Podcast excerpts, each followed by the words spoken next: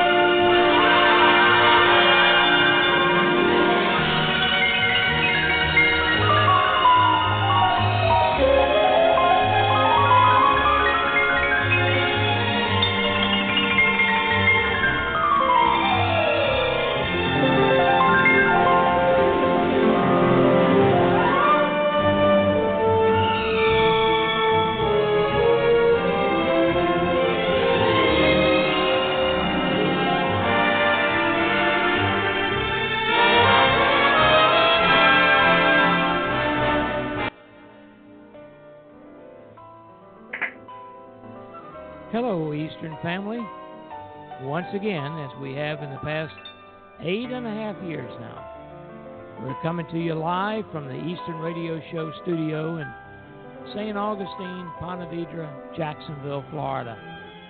We're all grouped together there as cities. Thanks for listening in to Eastern Airlines Talk Radio. My name is Neil Holland, the producer of the show, and we have a great show for you tonight, as usual.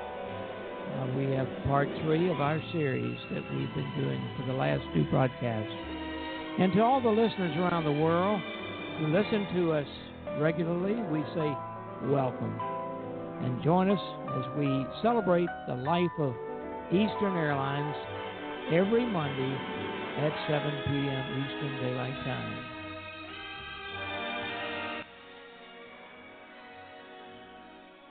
Hello, Eastern family and friends. As our producer said, it's great having you with us. My name is Chuck Albright, and I'm coming to you live from beautiful village in Central Florida area where the weather is right now is 85 degrees and no rain in sight. Welcome, and thank you for listening and calling the show. You have truly made us the radio voice of Eastern Airlines. In fact, we can now say we've become Eastern Airlines International Radio Show with over 50 countries listening in. We'd love to hear your comments and share your memories with the radio listeners from around the world during the broadcast. If you haven't called the show before, all you need to do is call 213 816 1611 and just say hello and talk to us on the air, live every Monday evening. We can identify many countries around the world who listen in with our Blog Talk radio application. Isn't it great that we can keep Eastern's legacy going out, not only to the Eastern family, but to listeners from many different countries around the world? That's what we try to do every week on the Eastern Radio Show. Won't you join us by adding your voice to these broadcasts? Our thanks also to those who choose to listen by computer using the radio icon on our homepage at www.easternradioshow.com or perhaps by signing in at the site of our provider, Blog Talk Radio, at www.blogtalkradio.com forward slash Captain Eddie. Remember to abbreviate the word captain to CAPT. Should you wish to talk during our live broadcast, feel free to use our call in number 213 816 1611 at 7 p.m. Eastern Daylight Time. Let me repeat the number so you can write it down for your Monday night visits 213 816 1611.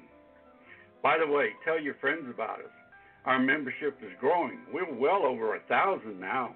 And don't forget to listen to our to any of our 423 Monday night broadcasts and our 75 plus Thursday broadcasts by simply going to blogtalkradio.com forward slash Captain Eddie. That's Captain, C A P T E D D I E, and scrolling down through the archives of the broadcast. Each episode is briefly described, and over 500 episodes now. And now, with from the Eastern Files and the Eastern Old Time Radio series, holy blue Sunoco, as Jim Hart would like to say, And by the way, Jim, hurry up and get well and come take over your announcing job. We really miss you.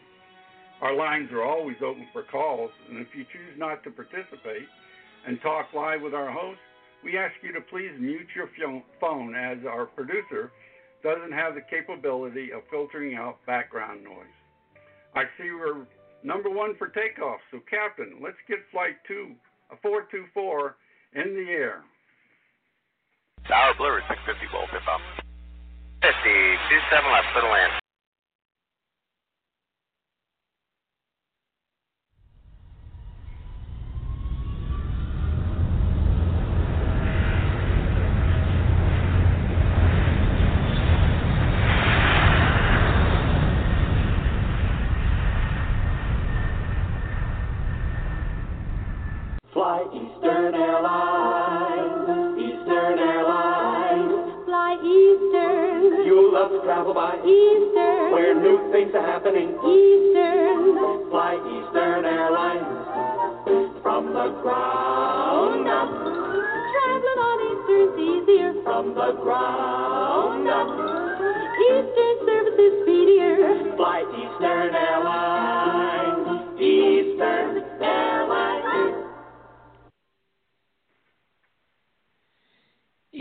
Battle is lost.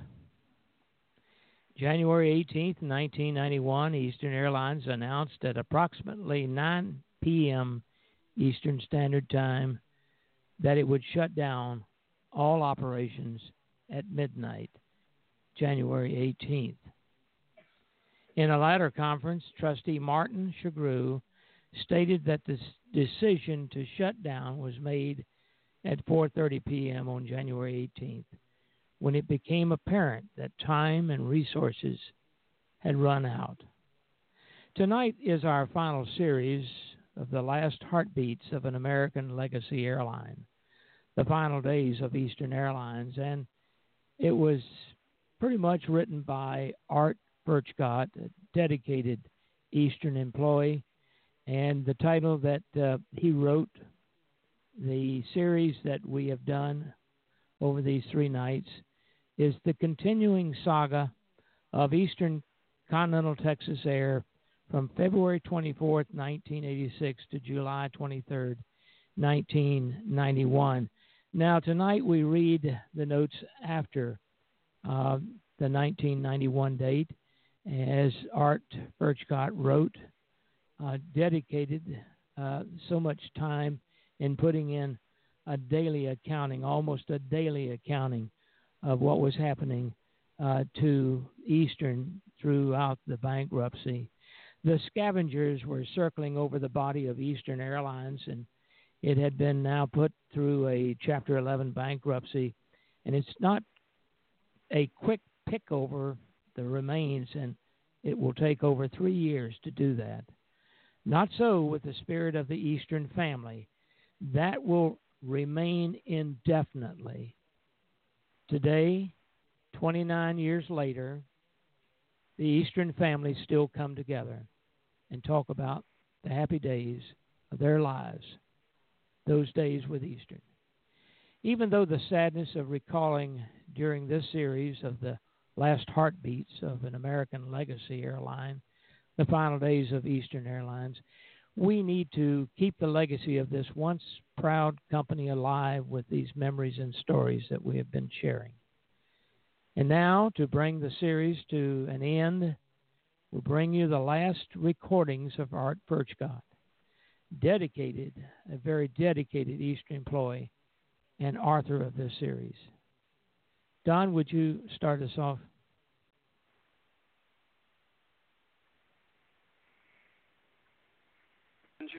Circle. January 23, 1991. The press reported that Delta Airlines agreed to buy 14 gates from Eastern on Concourse B in Atlanta for about $41 million. The purchase will include certain ticketing facilities and jetways, etc. It was always it was also reported that Delta would purchase Eastern's Buffalo Toronto route for $1.5 million. Also, Northwest announced yesterday that it will pay $23.2 million for Eastern's assets at Washington National Airport.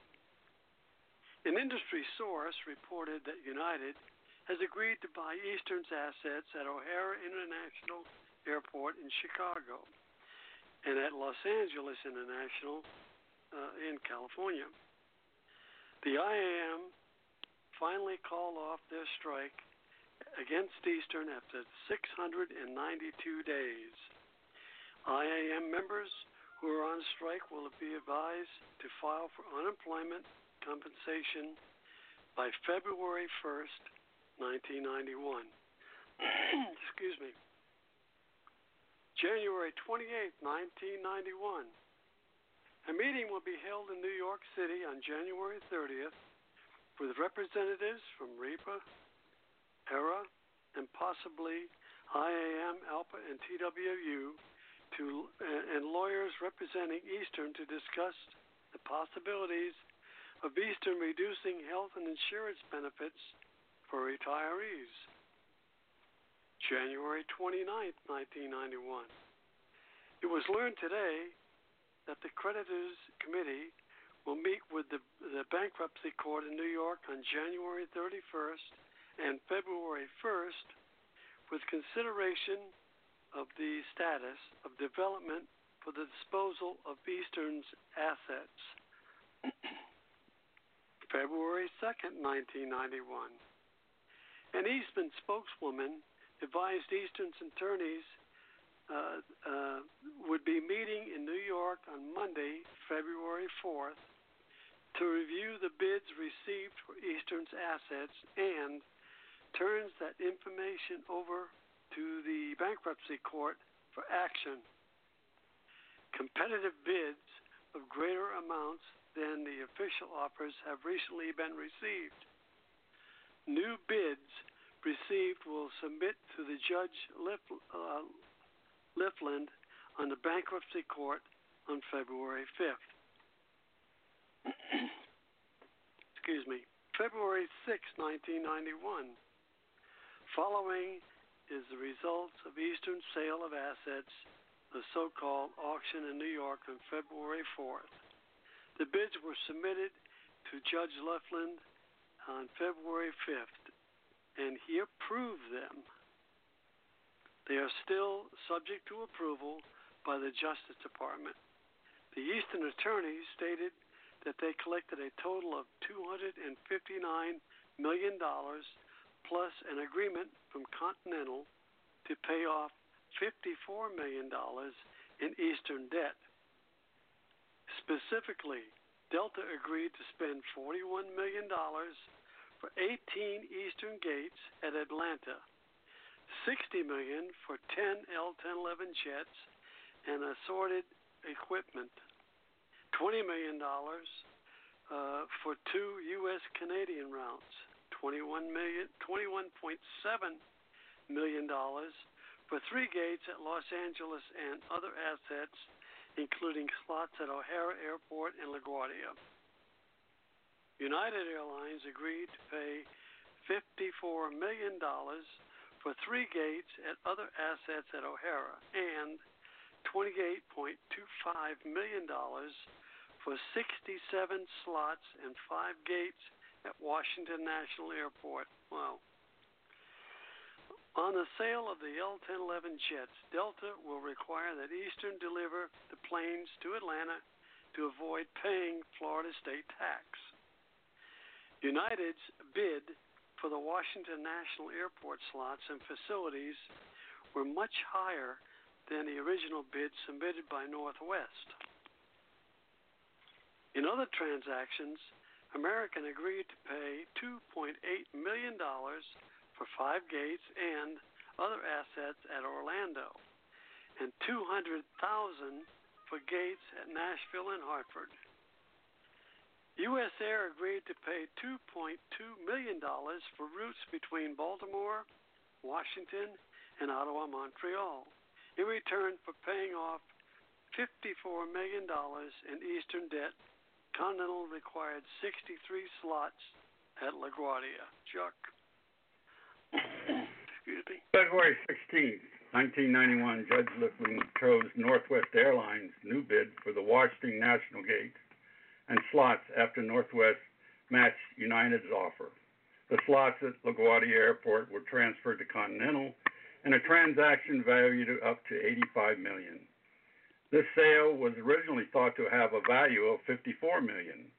Delta was awarded five slots at Washington National for 5.4 million and spent another 60 million for L1011 and spare engines. In addition, Delta got seven landing slots at LaGuardia for 3.5 million and miscellaneous facilities at Providence for 2 million. American bought five gates at Orlando and office space for 2.8 million. United got one gate at Fort Myers for $250,000. February 18th through March 7th, 1991. During the past three weeks, numerous rumors had emerged concerning the possibility of Northwest taking over the remainder of Eastern's gates in Atlanta, along with the EAL hangar and maintenance space. The CEO of Northwest has met with the mayor of Atlanta to try to negotiate a possible help in financing the takeover, but so far no concrete results. Eastern um, United Airlines also met with Dade County Aviation Authority to inspect and check out the Eastern maintenance facility in Miami International Airport. No decision was up up to to this date. Meanwhile, Eastern had sales at the Miami base of certain cabin service items, aircraft models, animal uh, cleaning, and some furniture. March 10th, 1991, the Miami Herald reported that the former EAL president Phil Bakes and some associates were interested in trying to buy or obtain permission of the EAL maintenance base or part of it in Miami. United Airlines also indicated that the EAL maintenance base in Miami may be one of their top choices for a major base. Incidentally, the negotiation between the U.S. and the Britons to obtain landing rights at Heathrow for United and American on their respective purchases of routes from Pan Am and TWA, TWA were resolved. And both Pan Am and TWA were able to receive payments and avoid having foreclosure by their creditors. Yeah, Chuck. And on March 5th, 1991, it was reported that on March 14th, Eastern requested permission from bankruptcy court to sell its inventory of jet fuel, estimated to be valued at $5 million.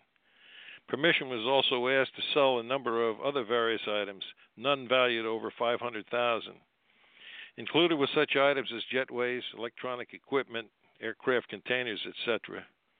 In an unrelated but surprising statement, the U.S. Department of Transportation ruled that TWA could only sell to American Airways the routes between Heathrow Airport and Boston, Los Angeles, and New York. They rejected the sale of TWA's route from San, uh, St. Louis to Gatwick, and TWA's Carl Icahn called this ruling a disaster for TWA. The Department of Transportation also rejected the sale of TWA routes from Philadelphia and Baltimore to London, giving Delta and US Air an opportunity to bid for these routes instead of American. On April 10, 1991, Judge Lifland approved a liquidation approved the liquidation of commute, the commuter airline Eastern Express, an affiliate of Eastern. In another announcement, Rick Elder, Dade County Aviation Director, said that Eastern was unwilling to give up his seven year lease on the 145 acre base in Miami. He said Eastern was blocking his effort to induce United Airlines to establish a $500 million maintenance base which would employ 7,000 persons. On April 19, 1991, the trustee submitted the second interim report to the bankruptcy court, which stated that uh, $611 million in assets had been completed. The trustees estimated that this was 60, 60% of the estate.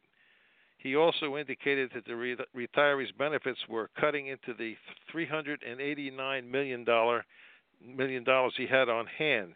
If no relief can be obtained under a Section 1114, it will be necessary to drastically reduce the benefits. April 20th, 1991. A program is well underway by the retirees under the leadership of EARA, uh, REPA, the IAM, and the TWU to call all senators, representatives, and local national politicians to call for action against the desired uh, the desire to bankrupt the companies to eliminate the health and life insurance for retirees. Eastern Airlines is contemplating to eliminate health and life insurance for retirees by May 15, 1991. And other companies such as Pan American, Midway, Continental, and perhaps TWA could soon be in the same predicament. Eastern Airlines states that the retirees' benefits are costing 3.5 million per month. The retirees committee on the creditors committee consisted of attorney Bill Bell, Paul Mercer, representing EARA, Rick Revenbark, representing REPA, and TWU, and IAM lawyers. ALPA is not in this committee as they are in a pending suit against Eastern.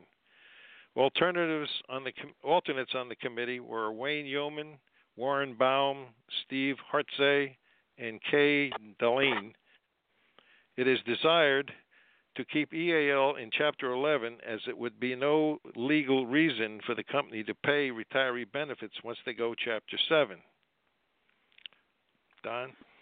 Well, Mike, on April 24th, 1991, Electronic Data Systems, EDS, the General Motors unit, and a subsidiary of Owens, the airline's reservation system, and Continental Airlines signed a 10 year agreement under which electronic data would take over a large part of the System 1.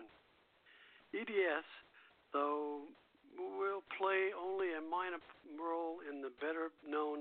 of System 1. This provides computer reservation services to about 19% of the nation's travel agents. Excuse me. April 25, 1991, Eastern, a principal tenant at Miami International Airport for 57 years, hmm. has agreed to move out and by, by, by the end of the year. The airline's agreement to evacuate from a lease that had seven years to go was submitted April 24, 1991, to the U.S. Bankruptcy Court, Judge Burton Lifland in New York. Lifland, who has the authority to reject or approve the agreement. He said he would issue a formal ruling on May 28th. If approved, it would enable the Dade County Aviation Authority to move ahead with plans to pursue United Airlines to locate $500 million in maintenance base on Eastern's 145 acre site. Eastern would retain one facility, that is the Flight Training Center, where thousands of Eastern pilots were trained on the uh, 10 simulators. It was a beautiful facility. Eastern desires to try to market the facility as an operating business instead of trying to sell the uh, simulators uh, piecemeal. April 29th, 1991, ERA sponsored the press conference at the Radisson Hotel in Miami for the Retirees Creditor Committee. The committee, made up of representatives from EARA, REPA, IAM, and TWU, had attorney William Bell, who was VP of Legal Eastern prior to the retirement. Uh, he was the chief uh, spokesman. Bell outlined the problems facing 14,000 EAL retirees.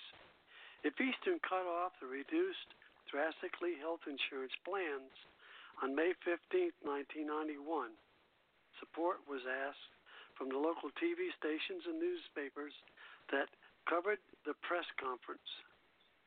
Emphasis was placed on the retirees from age 50 through 64 who would have no coverage within responsible cost, and particularly those had previous health problems related.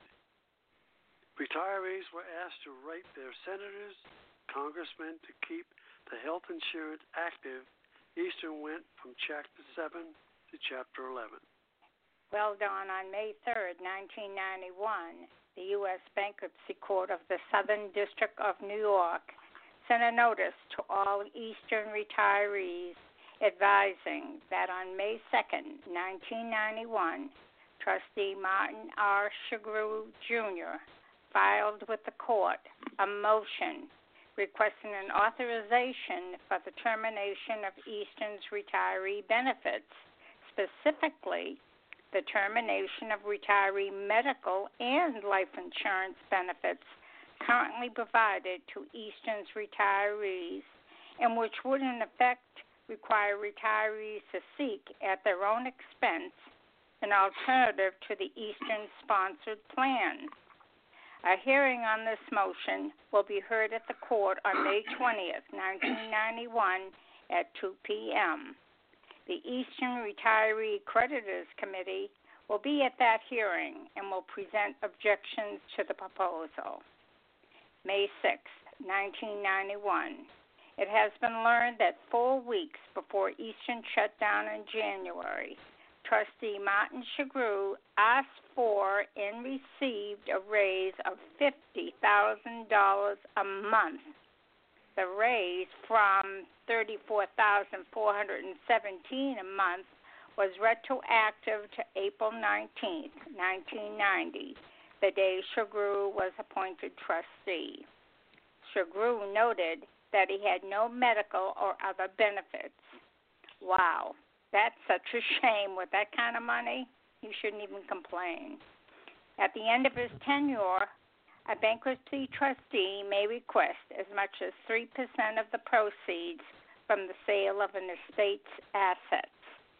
Theoretically, this means that he could request $30 million for his work at Eastern based on $1 billion worth of completed and projected asset sales. May 23, 1991. Eastern Airlines agreed on May 22nd to extend partial health benefits to its retirees through the end of 1991, while negotiations continue over the long term benefits. Early on, negotiators agreed to eliminate benefits for about 4,000 retirees who are over 65 and already eligible for Medicare. Starting July 1st, retirees under 65 will pay at least $75 per month plus another $75 per month for spouses as health insurance premiums the company will pay at least $145 per month per employee and spouse and will pay an unanticipated overruns up to $170 per month. This agreement runs until December 31, 1991, and Judge Lifland strongly urged that the negotiators redouble their efforts to reach a more permanent agreement.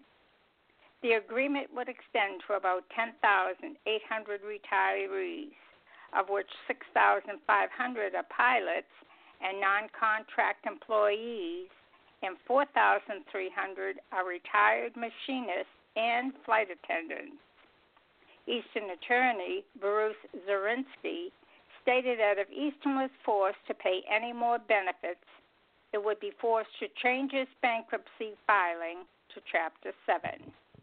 Retiree health benefits are not guaranteed on the Chapter 7 filing. Well, Dorothy, uh, Dorothy, on May 30th, 1991, EARA's annual convention was held on that date in Miami. It was called KIT 11, XI 11. Among the speakers were Diane Berkeley, a deputy director for the Pension Benefit Guarantee Corporation, Martin Shugrue, EAL trustee, and William Bell, attorney for the non contract employees and pilots on the Retirees Creditors Committee. Ms. Berkeley confirmed that all employees who retired at 65 three years prior to October 1990 would continue to receive their full pensions. Those who retired early or after October 1987 could be limited to about $2,165 per month until the PBGC obtains more funds from Continental in a suit that they have against that company. Didn't happen. Trustee Marty Shugrue stated that while he was in full sympathy with the retirees as far as retaining their health and insurance benefits, the main creditors also had a legitimate claim and were in opposition to the $3.6 million a month that had to be paid out per month for retirees' benefits. He was concerned that they would force Eastern into a Chapter 7, which would automatically cut off all benefits. He confirmed that all life insurance for employees would terminate on June 30th, 1991, as well as all health benefits for those retirees over 65. He was hopeful, however, that by December 31st, 1991, an agreement could be reached for further benefits for those still under 65. The agreement for those under 65 until December 31st, 1991, was outlined under the May 23rd report. On June 14, 1991, attorney for Atlanta's Aviation Department and Eastern were rushing the June 13th uh, to compile the paperwork for the New York bankruptcy judge to approve the transfer of 33 Eastern Gates on Concourse C at Hartsfield International Airport to the city. Under this plan, the 33 gates on which Eastern Airlines stopped paying rent will revert to the city, which hopes to use them for, to persuade other airlines to start a hub in Atlanta. It was also reported that an investment group backed the, the by, by grounding of Eastern correction an investment group backed by the grounding Eastern pilots was started had started formal proceedings to buy enough of Eastern's remains to launch a new regional airline based in Atlanta. Atlanta officials working on the agreement to take over Eastern's 33 gates discounted the idea. On June 19, 1991, the Miami Herald reported that the health benefits agreement for the retirees reached four, that was reached four weeks ago uh, was under fire. Eastern attorneys claimed that the cost of Eastern the cost to Eastern would be much higher than estimated and should be renegotiated. Eastern now is considering plan to maintain a $75 a month fee to be paid by retirees and dependents, but not to reduce the plan benefits. Negotiations are, are to continue. June 16th, correction, June 26, 1991, in a letter dated June 24, 1991, to all retirees, trustee Martin Shugrue outlined the health and insurance benefits that Eastern considered affordable until December 31, 1991. The new plan retained $75 a month to be paid by the retirees, as well as the $75 per month for per, per dependent under age 65 but changed the amounts of deductible and give no credit for deductibles already paid in the first six months of the, in 1991. Applications for the revised health insurance benefits were included in in this letter, so the retirees under 65 could immediately apply for the revised plan. July 9, 1991, Eastern Airlines Acquisition or correction Airline Acquisition Corporation, a newly formed carrier said that it would fill much of the void left by the collapse of Eastern last January. The new airline would have no formal ties to Eastern beyond plans to purchase its name. It was to be called the quote the uh, New Eastern end quote, and a few other assets. AAC President Milton Shiplak, an Eastern pilot for 24 years, said the operations would begin in November with 42 flights and uh, 42 flights a day out of Atlanta to 12 cities, including Miami. Some 170 former Eastern pilots have invested about $850,000, according to AAC, chairman, John R. Mitchell, who said that the airline would begin operations with about $500 million, half the investors and half to be financed. Essentially, the New Eastern would be a small regional carrier out of Atlanta, making use of some of the empty gates formerly used by Eastern. Shearson Lehman Brothers had been hired as the venture's financial advisor. Russell Fire, a former executive for American, Braniff, and Pan American, will be the consultant in the new airline. July 12, 1991, it was learned that George Batchelor, a well known Miami aircraft broker, bought three EAL L 1011s and had leased them to Rich International, a Miami based charter airline. Rich has hired some former EAL pilots to fly the aircraft. It was also learned that Eastern had been been delivering the L-1011s bought by Delta at the rate of one a week. Deliveries were being made at night, and the aircrafts were stripped of their EAL insignia overnight and at Delta's Atlanta base. July 19, 1991, former Eastern Airlines President Phil Bakes said on July 18th that he has put together a group of financially powerful business interests that is prepared to bid for the jet engine overhaul base formerly used by Eastern. Among the back- backers were the Federal Air Express and Weiss, Peck, and Greer, a private invest, investment firm. The intent, Bakes says, was to open an engine overhaul facility that would employ about 450 within a year and would concentrate on the Latin based airlines that have routes to Miami. August 1st, 1991. Miami Herald reported that since Eastern filed for bankruptcy protection in March 1986, EAL has run up about 86 million in fee, fees to 55 law firms, financial service firms, and other professionals. So far, about 67 million have been paid. August 12, 1991. Unrelated to the Eastern bankruptcy, but of interest to the former employees and retirees of Eastern, was the result of the final bidding for the bankrupt Pan American Airways. After several weeks of bidding and negotiation by Delta, American, United, TWA, and a lesser extent by Northwest, the bankruptcy judge uh, Blackshear approved the Delta bid to buy most of Pan Am's assets, including its Northwest shuttle, lucrative routes to Europe, and invest in a smaller, reorganized Pan Am composed mostly of routes to Latin America, but including routes from Miami to New York and Los Angeles. Delta's bid was valued at 1.4 billion, including an investment of 45% of Pan American and 669 million in Pan Am's debts and liabilities. Delta's payments for the Northwest Shuttle, Transatlantic, and the Frankfurt hub, planes and equipment amounted to be 416 million.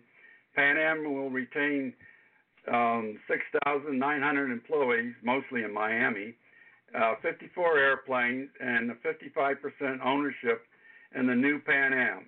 Delta will hire 6,600 Pan Am employees for their newly acquired routes. Other details, too numerous to mention in this report, were covered in, in the approval. Short of making one think, what if, if something like this had happened to Eastern? August 16, 1991.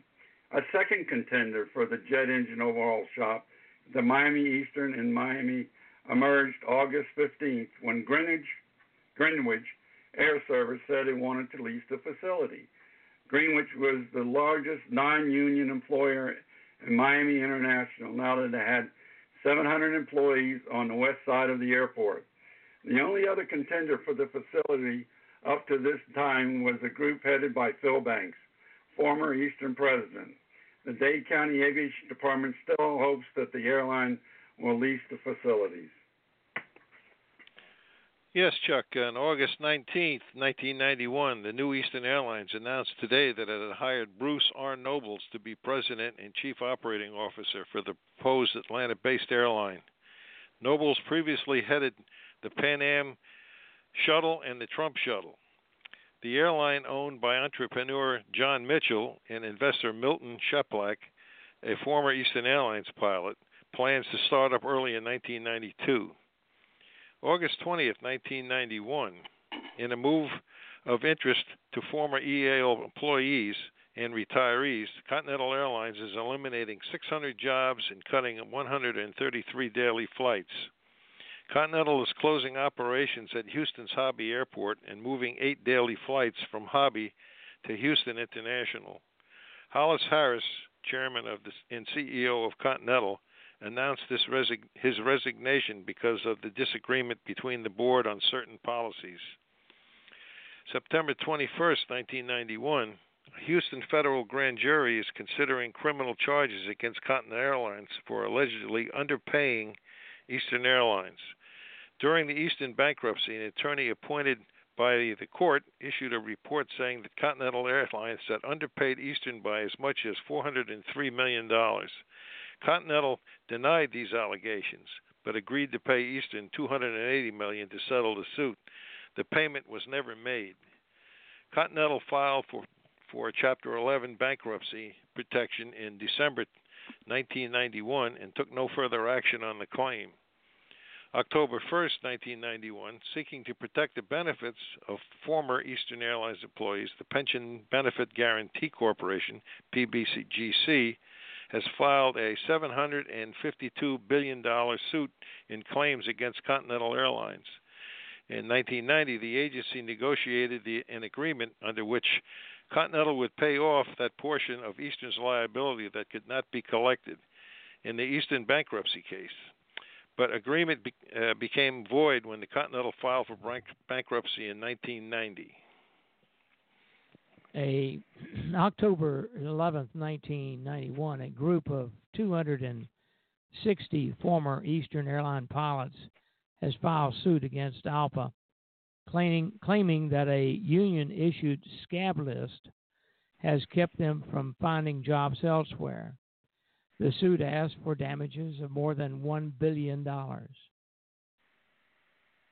October 24, 1991, Republican Representative of Florida Bill McCollum, a member of the House Judiciary Committee, introduced a bill that would help protect health benefits for Eastern Airlines retirees. Essentially, the bill would move retiree health claims closer to the front line in a Chapter 11 bankruptcy case that results in liquidation. It is anticipated that Florida Senator Connie Mack will introduce a similar bill in the Senate. On November 11, 1991, one of the contenders for Eastern's jet engine facility at Miami International Airport dropped out of the running, leaving only Miami based Greenwich Air Service to vie for the much coveted base. Pulling out was Miami Engine Service Center, a company controlled by Federal Express, which owned 80%, and former Eastern President Phil Bakes and several venture capital partners own the rest. Don? November 20th, 1991. Eastern Airlines will pay $52 million to clean up environmental problems at Miami International Airport under an agreement approved by the Metro Commission November 19th. An audit on the 145 acre eastern property completed in September estimated the cleanup would cost between 48 and 99 million dollars. Under the agreement, Eastern will turn over $5 million in cash. Most of the settlements involved in Eastern surrendering ownership of the parking lots rights that Eastern owned uh, to use buildings and arrival gates at the airport. U.S. bankruptcy court judge will have to make a final approval on this agreement. November 20th, 1991. The jet engine overhaul building used by Eastern will be occupied in early 1992 by Greenwich Air Services under a plan approved by the Metro Commission on November 19th. This facility building, number 21, uh, has about 450,000 square feet of space. I know I was there, it's a big one. Rent to Greenwich will be initially about $2.4 million per year. Greenwich Air Services presently occupies another much smaller building in the northwest corner of the Miami International Airport. December 4th, 1991, in a move to unrelated to Eastern Airlines but somewhat similar, Pan American World Airways folded its wings early Wednesday December 4th, 1991. The shutdown came one day after Delta Airlines refused to advance Pan Am 25, 25 million more after giving Pan Am a $115 million on an agreed upon $140 million. Delta backed out, saying that the lack of advance bookings and higher losses than anticipated over the past few weeks made the financial agreements unworkable. Delta had held the key to Pan Am's future. Delta was to pay $416 million for the European routes and the shuttle between New York, Boston, and Washington. It also agreed to assume $669 million in Pan Am's liabilities and investments, invest 305 million in a smaller, um, revitalized airline. In return, Delta would receive 45% of the stock in the new Pan Am. On the, on the Tuesday before Thanksgiving, Pan Am's chief financial officer called Delta and advised that their business plan was $1 million too optimistic, and that its passenger traffic had fallen sharply. The 64 year old carrier, the third well known airline to cease operations in 1921, following Eastern and Midway. Don, in December 11, 1991, at one of the executive committee meetings of Eastern Airline Retirees Association, John Sicilian and Roland Moore, current EAL employees representing EAL at the bankruptcy court hearings, informed the members present that Eastern hoped to provide up to $100 million to go into a trust. That money is to continue health benefits for retirees and employees who are working when Eastern ceased operations. They will present this plan to Judge Lifland at the bankruptcy court hearing on December 16, 1991, provided, of course, they have agreement from the employees and retirees creditor committee members. The $100 million figure, John Sicilian said, might be less depending on the actual value of remaining assets to be sold. Roland Moore mentioned that the market price on used 727s had dropped drastically from about 8, 8 million to about 1 million due to over several hundred now for sale. Midway Airlines' recent demise also dropped the value of used DC 9s and 737s. December 16, 1991. At the bankruptcy court hearing today, Judge Lifland signed an order activating a $20 million trust to extend retiree health benefits until December 31, 1992, thus preserving such benefits for about 700, uh, 7,700 Eastern retirees. The previous court order covered only through December 31, 1991.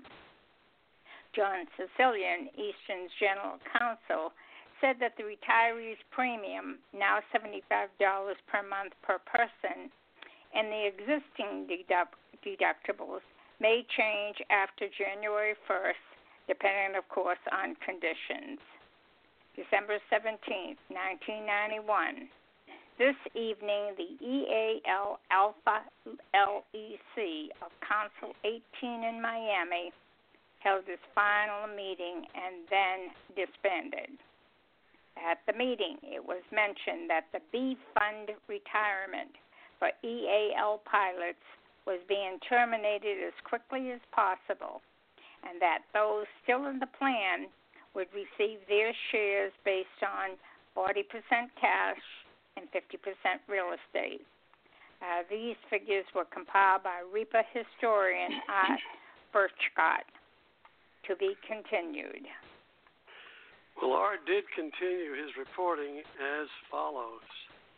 January, excuse me, January 15th, 1993, the Massport Airport Authority announced that Eastern Airlines hangar built in 1960 at Logan Airport in Boston would be demolished to provide ground access for a new terminal under the river from the city to the airport.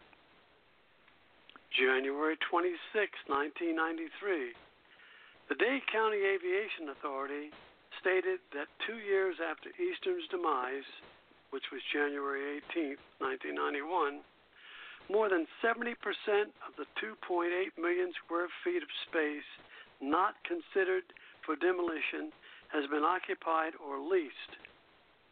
A number of aircraft related companies are negotiating with the DAAD uh, for the remainder. Dynair Tech of Florida, a 40 year airport operator, is switching from its existing facilities to a, a 300,000 square foot hangar and shops where Eastern formerly did maintenance on its wide body jets. Greenwich Air Services has taken over Eastern's engine overhaul shops. Flight Safety International leased most of the flying training facilities. The Federal, the Federal Emergency Management Agency is temporarily renting office space to house its Hurricane Andrew relief staff. The Miami Dade Community College is making use of part of the Hartley building for the for their aviation department's classes after MDCC facilities at Tamiami Airport were wrecked by the hurricane. I believe that was Hurricane Andrew. February 3rd, 1993, according to the sev- several airline industry executives, Frank Lorenzo has rounded up several DC 9 aircraft that formerly belonged to Delta and is planning to support a new airline that would serve select markets from a hub at Baltimore Dulles International Airport. April 30th, 1993, Frank Lorenzo the controversial former head of the Texas Air Corporation, will not be operating another airline anytime soon. The Department of Transportation sent an application to operate a new company called Friendship Airlines to an administrative law judge for a le- le- legendary, lengthy review of his character in the airline industry. Lorenzo's application has in, encountered strong opposition from airline unions. oh, I wonder why. Yeah. May 1st, 1993, this date would have been the 65th anniversary for Eastern Airlines as an operating airline. May 12th, 1993, lawyers who represented Frank Lorenzo in his bid for government position to start up a new airline have abruptly withdrawn from the case without explanation. May 12, 1993. Continental Airlines have just emerged from Chapter 11 bankruptcy and has placed an order with Boeing for over a billion dollars, including operations for jet aircraft. May 26, 1993. About 650 former pilots of Eastern filed a suit against the Airline Pilots Association, claiming that ALPA abandoned them amid strike and air, airline's subsequent bankruptcy. The group, Eastern Pilots for Fairness, is demanding $500 million from ALPA claiming the association had collected thousands of dollars in dues but reneged on a pledge to provide members with an economic safety net uh, after the pledge to provide members with an economic safety net uh, bankruptcy. I'm sorry. Under the agreement with ALPA, Eastern pilots should have accompanied any Eastern airplane that was sold to other air carriers, according to the attorney John Resner, who represented the pilots. I thought that was where that was supposed to be. Chuck? May 26, 1993. Frank Lorenzo, in a speech to the aerospace executive, contended that the Transportation Department had bowed to political pressure by asking a judge to in- investigate his application to start Friendship Airlines. He charged that the DOT succumbed to pressure from union backed members of Congress.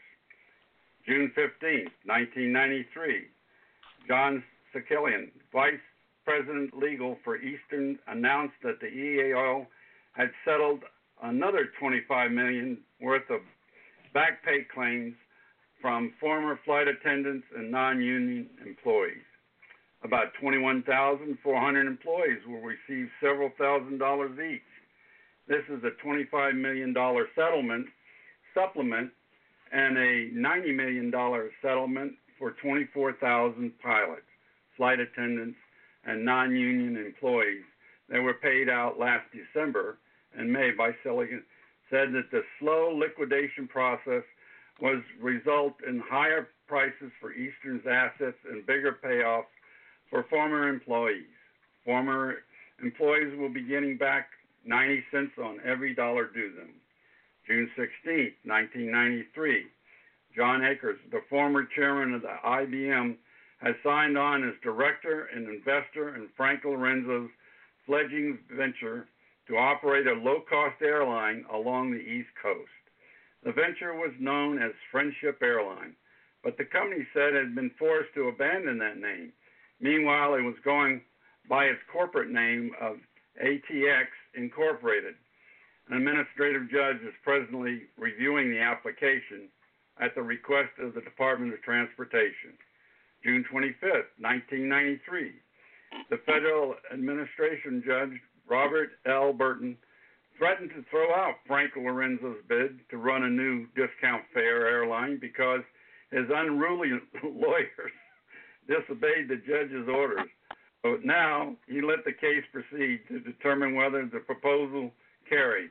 ATX Incorporated will get a federal license to operate. In June of nine, uh, correction, June 29, 1993, Frank Lorenzo testified that his airline empire collapsed because of uh, uncooperating unions and non-management, mismanagement, as he sought to convince the administrative judge at the hearing uh, with his new proposal uh, for the ATX Incorporated would be licensed to operate. Seeking the license from the Transportation Department, Lorenzo described himself as a successful manager for 30 years who was un- undermined by unrealistic unions. Indications are that it may take weeks to complete the hearings and maybe months before Judge Robert L. Barton can reach a decision whether or not to grant him this license. September 9, 1993, Administrative Law Judge Richard L. Barton Jr. of the Transportation Department recommended that the government deny a bid by Frank Lorenzo to operate the new discount fare air carrier. The judge's recommendation now goes to the Transportation Department to decide whether to reject Lorenzo's application. ATX Airlines proposed to fly between Baltimore, Washington area, Boston, and Atlanta. October 7, 1993, the Department of Transportation decided to reopen Lorenzo's ATX case, stating that too many issues had been inadequately developed. When Judge Barton made this, his decision over that, Barton was re, had rejected Lorenzo's application on September 8, 1993, and a new decision was to be made by December 28, 1993. And October 14, 1993, four and a half years after the ongoing strike, about 13,000 former Eastern Airlines mechanics are getting paid for their last week of work.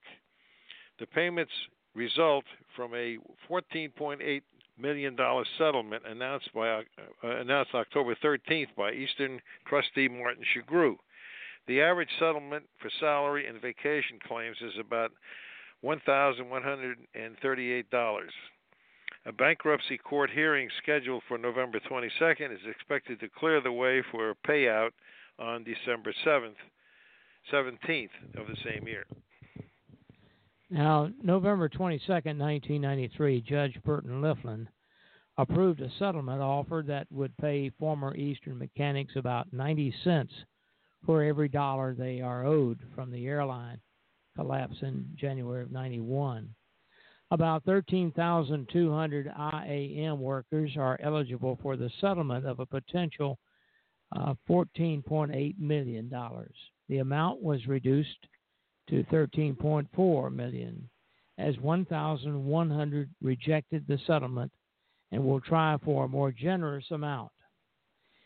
December 3rd, 1993, Frank Lorenzo should be denied a license to operate a new discount airline, said Transportation Department lawyer Sam Podberesky, who was appointed by Administrative Judge Barton to represent public interest. Judge Barton now has until December 28 to make a decision on Lorenzo's bid to launch a new carrier. On December 20th, 1993, Administrative Judge Barton has recommended to the Department of Transportation that Frank Lorenzo be denied approval to start up a new airline, ATX. It is now up to the DOT, Department of Transportation, to make a final decision. January 24th, 1994. Still grounded, Frank Lorenzo has advised the DOT that his share of the proposed ATX airline will be less than 50%. He was formerly controlling 74%. New investors include a high ranking New York Democrat official and an investment group based in New York. On March 30th, 1994, the Department of Transportation offered Frank Lorenzo's airline, ATX, a second certification hearing responding to claim of bias. The DOT said it would be willing to start the review process from scratch with a new administrative law judge and different department lawyers. On April 6, 1994, the Department of Transportation on April 5th rejected the application of Frank Lorenzo to start a new short haul carrier, ATX, on the East Coast. An ATX spokesperson blamed the union, unions, for the rejection and said an appeal would be filed. Don? Yeah, Neil, on May 11th, 1994, the EARA annual convention, KIT 17, uh, EAL trustee Martin Shugrue spoke of the possibility of starting a new Eastern Airlines. Mr. Shugrue mentioned that the main creditors, primarily bondholders, now owned 54 of the former EAL fleet, consisting of a mixture of Boeing 727s and DC 9s, all stored in the Mojave Desert. Since the used since the used aircraft market is not very good at this time, the creditors asked Shugrue if it was possible to modernize uh, their assets rather than try to sell the aircraft. Shugrue had the same idea, and consulting firm was hired, paid jointly by the creditors and Eastern, to research the proposal. The research indicated Eastern was still popular in four core cities, mainly Miami, Atlanta, Indianapolis, and Philadelphia. Shugrue stated that it would take about $100 million to make a startup with about 14 DC 9s configured in first class and coach. He also indicated that initially one big pocket investor would be contacted. Planning is for Shugrue to have press, uh, press conferences in the cities mentioned in an effort to raise the needed capital. He thought it would take about 45 days to determine whether the plan was feasible. July 15, 1994. Potential investors are studying the possibility of revival of Eastern Airlines, but have committed no money yet. John Sicilian, General Counsel for Eastern, said, quote, We plan to continue these talks with investors through September. By then, we'll either liquidate or we'll have flying alternative, unquote. October 14th, 1994. Eastern received approval from the bankruptcy court to sell the three remaining aircraft in the fleet. The three Boeing 757 200s were sold to Air Lease, uh, Leasing Corporation for $20 million each. The $60 million will go into a pool of funds to be divided among the airline's uninsured, unsecured creditors. October 26, 1994, the federal bankruptcy judge approved Eastern Airlines' disclosure statement and set a December 15th hearing to confirm the company's Chapter 11 reorganization plan. Eastern's disclosure statement laid out its financial condition preparing to exit bankruptcy, showing that a majority of its general unsecured creditors would receive a distribution of 11 cents per dollar. Wow. Trustee Martin Shugrue had said that he hoped the defunct airline could be emerged from bankruptcy as a no frills carrier. He said after the hearings the project was still alive and there had been interest by several investors. Well, as we say, uh, he's uh, the uh, blank blank blank is finally gone. December 18th, 1994, Frank Lorenzo lost an appeal uh, of the government uh, government's refusal get the right glasses on here to let him start an airline. The transportation department provided a reasonable and substantial uh, for reasonable and substantial grounds to support his denial last April on the grounds that Lorenzo's company was unfit to operate an airline. The denial ruling came from the U.S. Court of Appeals for the District of Columbia. January 9, 1995, Martin Shugrue, trustee for Eastern, filed an application on January 9th with the bankruptcy court for 2.2 million compensation for liquidating the assets of Eastern Airlines. This was in addition to the 2.3 million already received since appointed trustee on April 1990. The bankruptcy court limits a limits a trustee's compensation to slightly more than three percent of the money dispersed. In Eastern's case, Shugrue was has paid out over 3.6 billion. The IAM plans to object to this payment. Final decision is up to the judge of the bankruptcy court.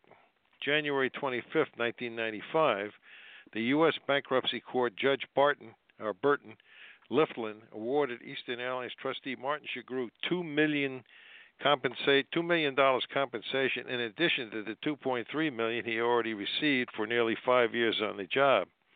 Nice piece of change. Uh, the award was opposed by the PBGC and the IAM. The bankruptcy code limits trustees' comp- compensation to slightly more than 3% of all the monies dispersed. Based on the 3.6 billion paid out by Shugrue, he could have only he could have asked for 108 million. Uh, on May on March 1st, 1995, Shugrue's vice trustee and attorney, John Sicilian, has been officially appointed to finalize the liquidation under Chapter 11. Sicilian becomes liquidating agent. Shugrue advises he will be able to assist the liquidating team under Sicilian. About 95 employees remain in Eastern's headquarters. April 6, 1995. John Sicilian chairman, president of Eastern Airlines, which emerged from bankruptcy in February, said that it had paid $46.6 million to creditors with general unsecured claims of more than $100,000. The payment of 4.25 cents per dollar is the first that the defunct airline agreed to in late December to provide the creditors over several years as it sells off its assets. Eastern said that the Pension Benefit Guaranty Corporation received $24 million of the distribution. April 11, 1995, John Sicilian feels that he will be with the Eastern Estate as a liquidating agent for about two more years. Shugrue is out of the picture for all practical reasons.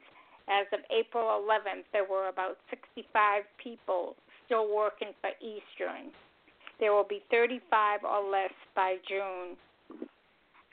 In April 1995, the company paid its largest creditors four and a half cents on the dollar, bringing the total paid to the large creditors to six and three quarters cents per dollar.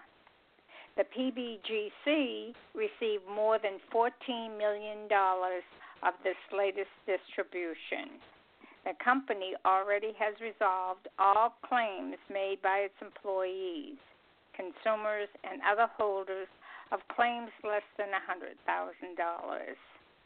Well, folks, that's the end of our program. Well, I want to add the following comment about Art Furchtgott's writing and recording, researching all this information that we presented over three Mondays, series one, two, and three, and uh, it is a history of of uh, I I don't know. It's just I can't believe promises made and promises un well I shouldn't say that promises very unkept, sad eh, unkept. But you know, it seemed like in the business world, especially in the aviation business world, you can you can make any statement that you want to make about how much you're going to pay, but that's not what you're going to finally pay.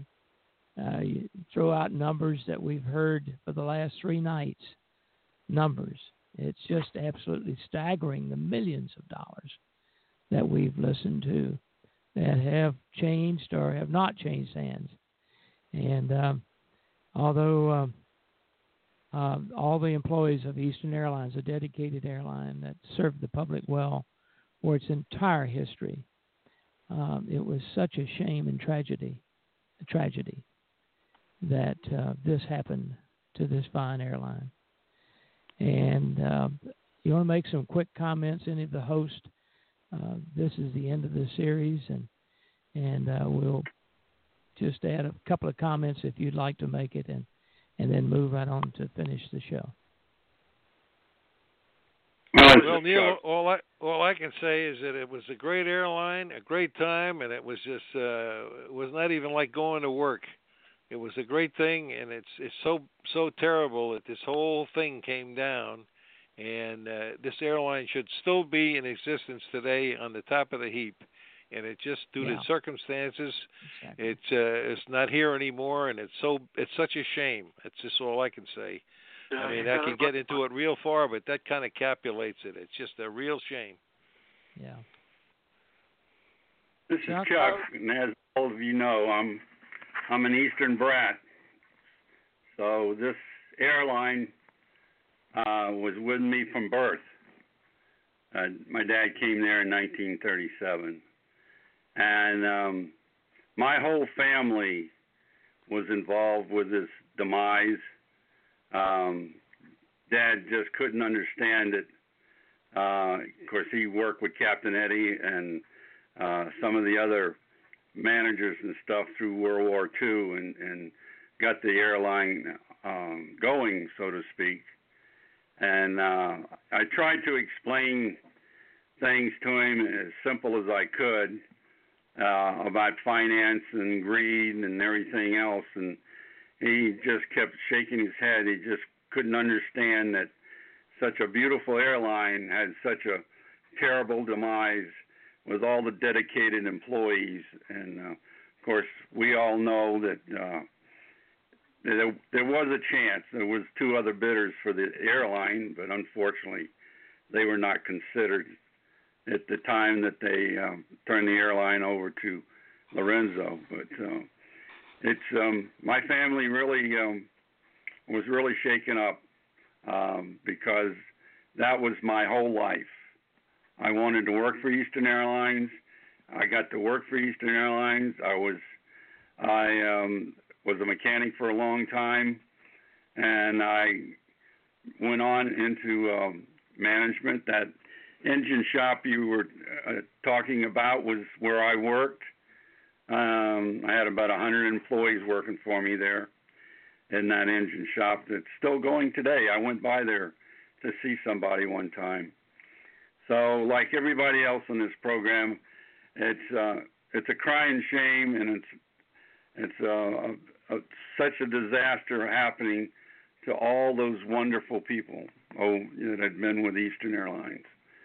And that's mm-hmm. my story, and I'm sticking to it. Thanks. We have Chuck. the memories. And Don, yeah, Don, Don, you have just a few seconds before we finish the show.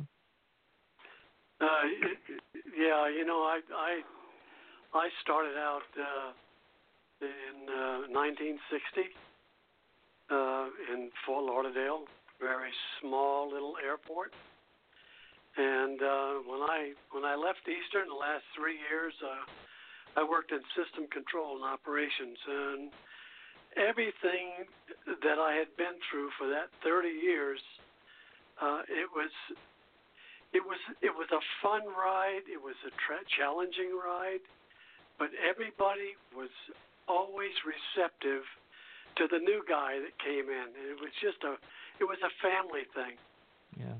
And uh, it it it hurts to read uh, this third segment.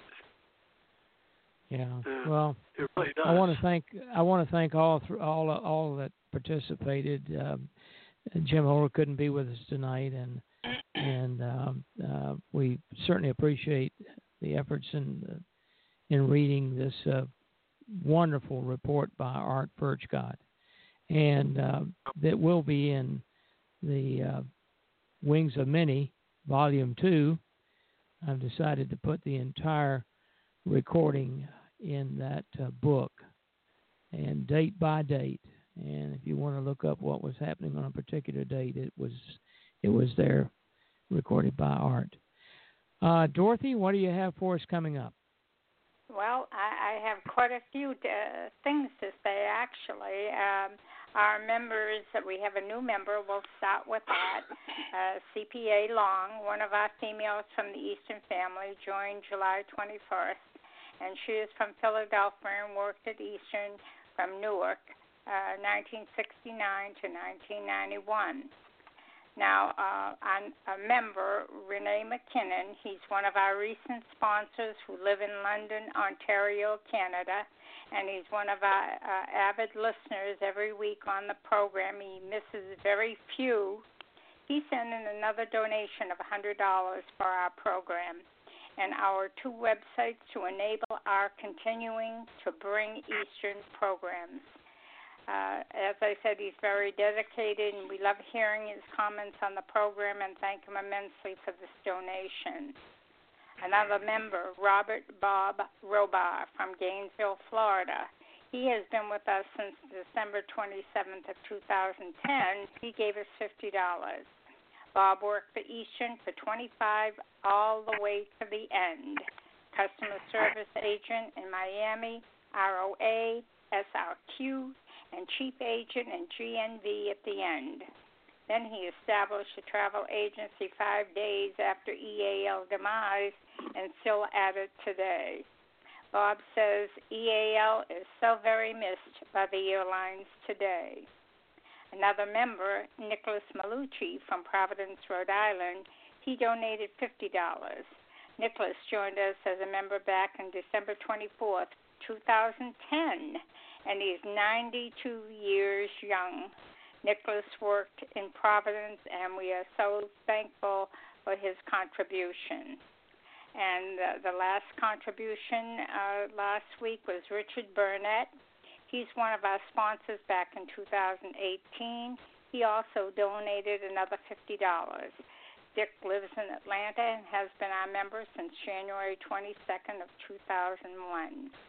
Uh, 2011, I'm sorry. Dick worked for Eastern at Atlanta, Miami, and YC, and he also is the 2019 REPA Vice President. And I had the pleasure of meeting Dick and his wife at the REPA convention last year. They are fine people, and I was thankful that I met them.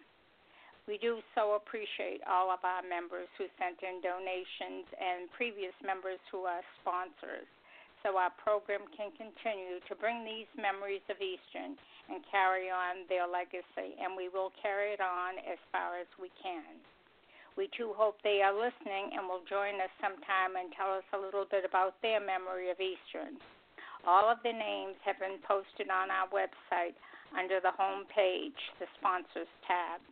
And remember, too, donations of $40 or more will entitle you to receive a copy of Neil's book, Wings of Men, Many, free with your donation, and the Eastern Model 737 aircraft with the stand that was donated to us by an anonymous investor of Eastern Airlines Group. However, we only have two of the models left, so after that, we don't have any more to offer, but we will still have Neil's book, and that we're honored to have free with a donation of $40. Bob Robar sent a note, and he says, Hi, guys. I wish I could do more. I'm still in the travel industry, and Eastern is remembered very fondly by the, shall we say, more experienced rank and file airline people he comes in contact with daily. Leroy Hutchins, he's from Hattiesburg, uh, Mississippi, says also the Wings of Many book arrive as well as the 737 model. He has read several of the articles in the book already and found them quite interesting. Given time, he says, I'm going to do some serious readings in the book. Thanks for the quick shipping. I want to remind everyone that on Thursday we have two other programs. We have one week it's the producer Neil reading memories from the Eastern Files, and then next week, it's our producer Neil and our host Don Gagnon giving us music and Eastern memories during that time period for members who were at Eastern during that time on the old time radio program. Both of these air at 3:30 p.m. And they're good too. they're great. We love them. Um, I just want to mention also we thank our sponsor REPA and I want to tell a little bit about their first annual REPA reunion. Uh, Jim Holder was going to mention it tonight, but unfortunately he's not with us, as Neil said. It will commence on September 4th of 2019. It's going to be held at the Embassy, Suites Hotel in Kennesaw Town Center in Kennesaw, Georgia. Uh, they have registration starting at 12. Uh, also, uh, any application that you want to register. And don't forget, we only have another month or so to sign up before we're off and ready to go. Because the evening of September 4th, they're having a private cocktail party, and the hotel has one every night, but they're having their own special private one and then a private buffet. And then the next morning, September 5th, they're going to have a free breakfast provided by the hotel and then of course the required business meeting at 11. Now while they're doing that, the ladies have their luncheon at 11:30 and it's hosted by our first lady Patty Steinmetz. And that evening there'll be another cocktail party which is followed by a beautiful banquet. Now, all expenses they have cut down, and as it's only two nights this year, and there won't be any guest speakers or musical entertainers, but there'll be a lot of camaraderie there and a free breakfast that's provided by the hotel. And the reunion is $175 per person or $350 per couple. And the, the uh, king size bed is $123 a night, so that's a great price. and the and they're all suites, and they have a little uh, uh, like a side bed, if you want to call it. It's a two-room suite. They're wonderful, and they also have available king queen size suites if anybody wants one. Just uh, one more thing, I'll tell you a little bit about the next programs coming up. Uh, the next one will be Flying with Arthur Godfrey, and Neil's been working on that, and it sounds like we're going to have a lot of fun. And then followed by famous people who have died in air disasters and causes. And then we're going to have one on remembering the summer of 1969. So, folks, stay with us every single Monday at 7 p.m. We're looking forward to seeing you. Back to you, Neil.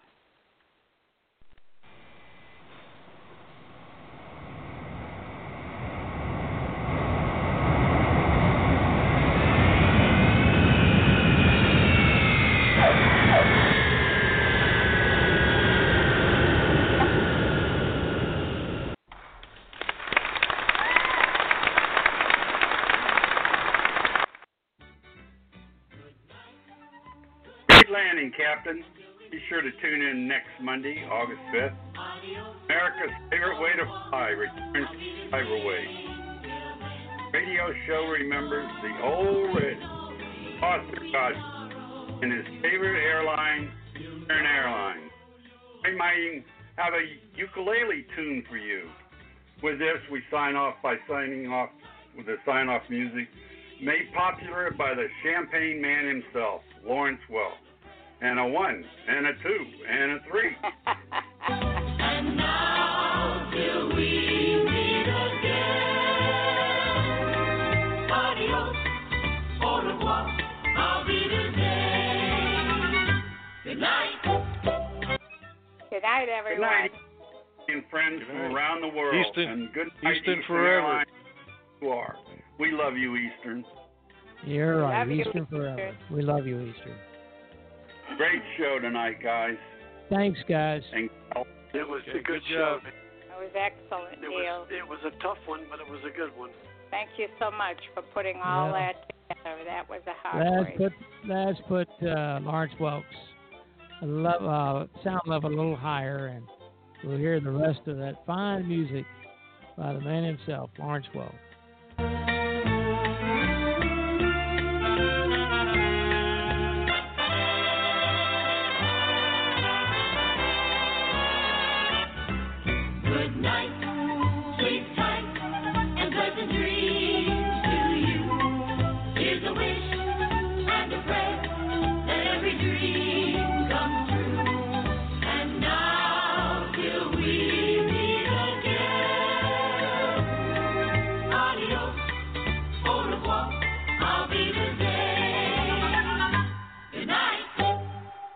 Show, guys. Good night. Happy hour started late. Good night, all. Thank you so much.